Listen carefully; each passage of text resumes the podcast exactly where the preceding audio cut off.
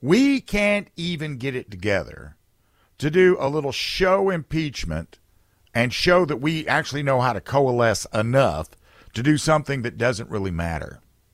To, to show that we actually are aware that some people might be upset with certain policies, like the immigration and the border and that kind of thing. We can't even get together for that. Back in the late 20 teens, you remember, we were doing really well. The economy was strong, the border was secure. All of our enemies were just sitting back going, We don't know what that orange man's going to do. They were all afraid.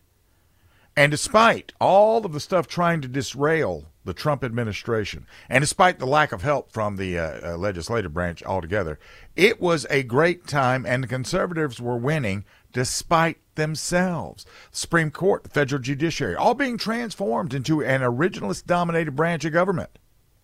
Iran, North Korea, Russia, they weren't moving around.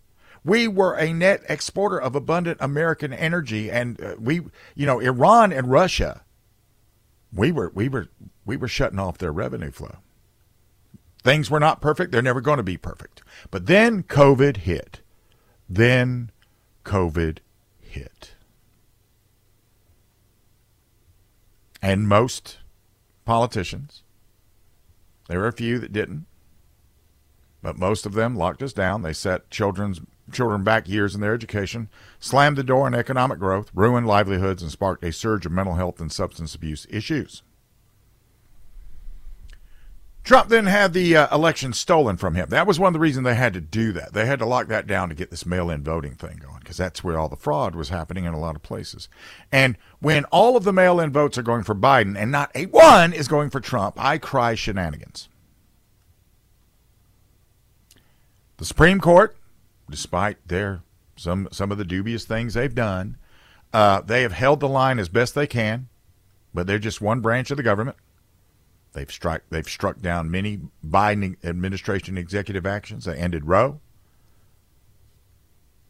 And but since the Dobbs decision, the conservatives are just taking L's left, right, and center, loss after loss after loss. Then we had the 2022 midterms where we were all sitting around. I was like, this is going to be a red tsunami, cowabunga, baby. And except for Florida and New York,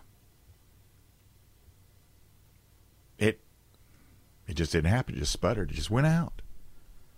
We were supposed to, we should have taken so much control over the Senate.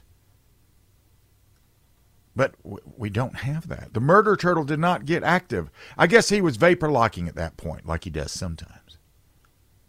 We only barely gained a majority in the House. And then, once we gained the majority in the House, we started alienating some of the Republicans to where they resigned or we kicked them out or whatever. Do you think the Democrats would ever do that? There's not, I mean, Cori Bush. Look at what she's look at what she's into. Look at AOC. Look at Ilhan Omar. Are any of them, you know, what do they do? They just don't say nothing about them. It's like I was taught when I was a young kid. If you don't have if you don't have anything good to say, just don't say nothing at all. They maintain their numeric whatever it is.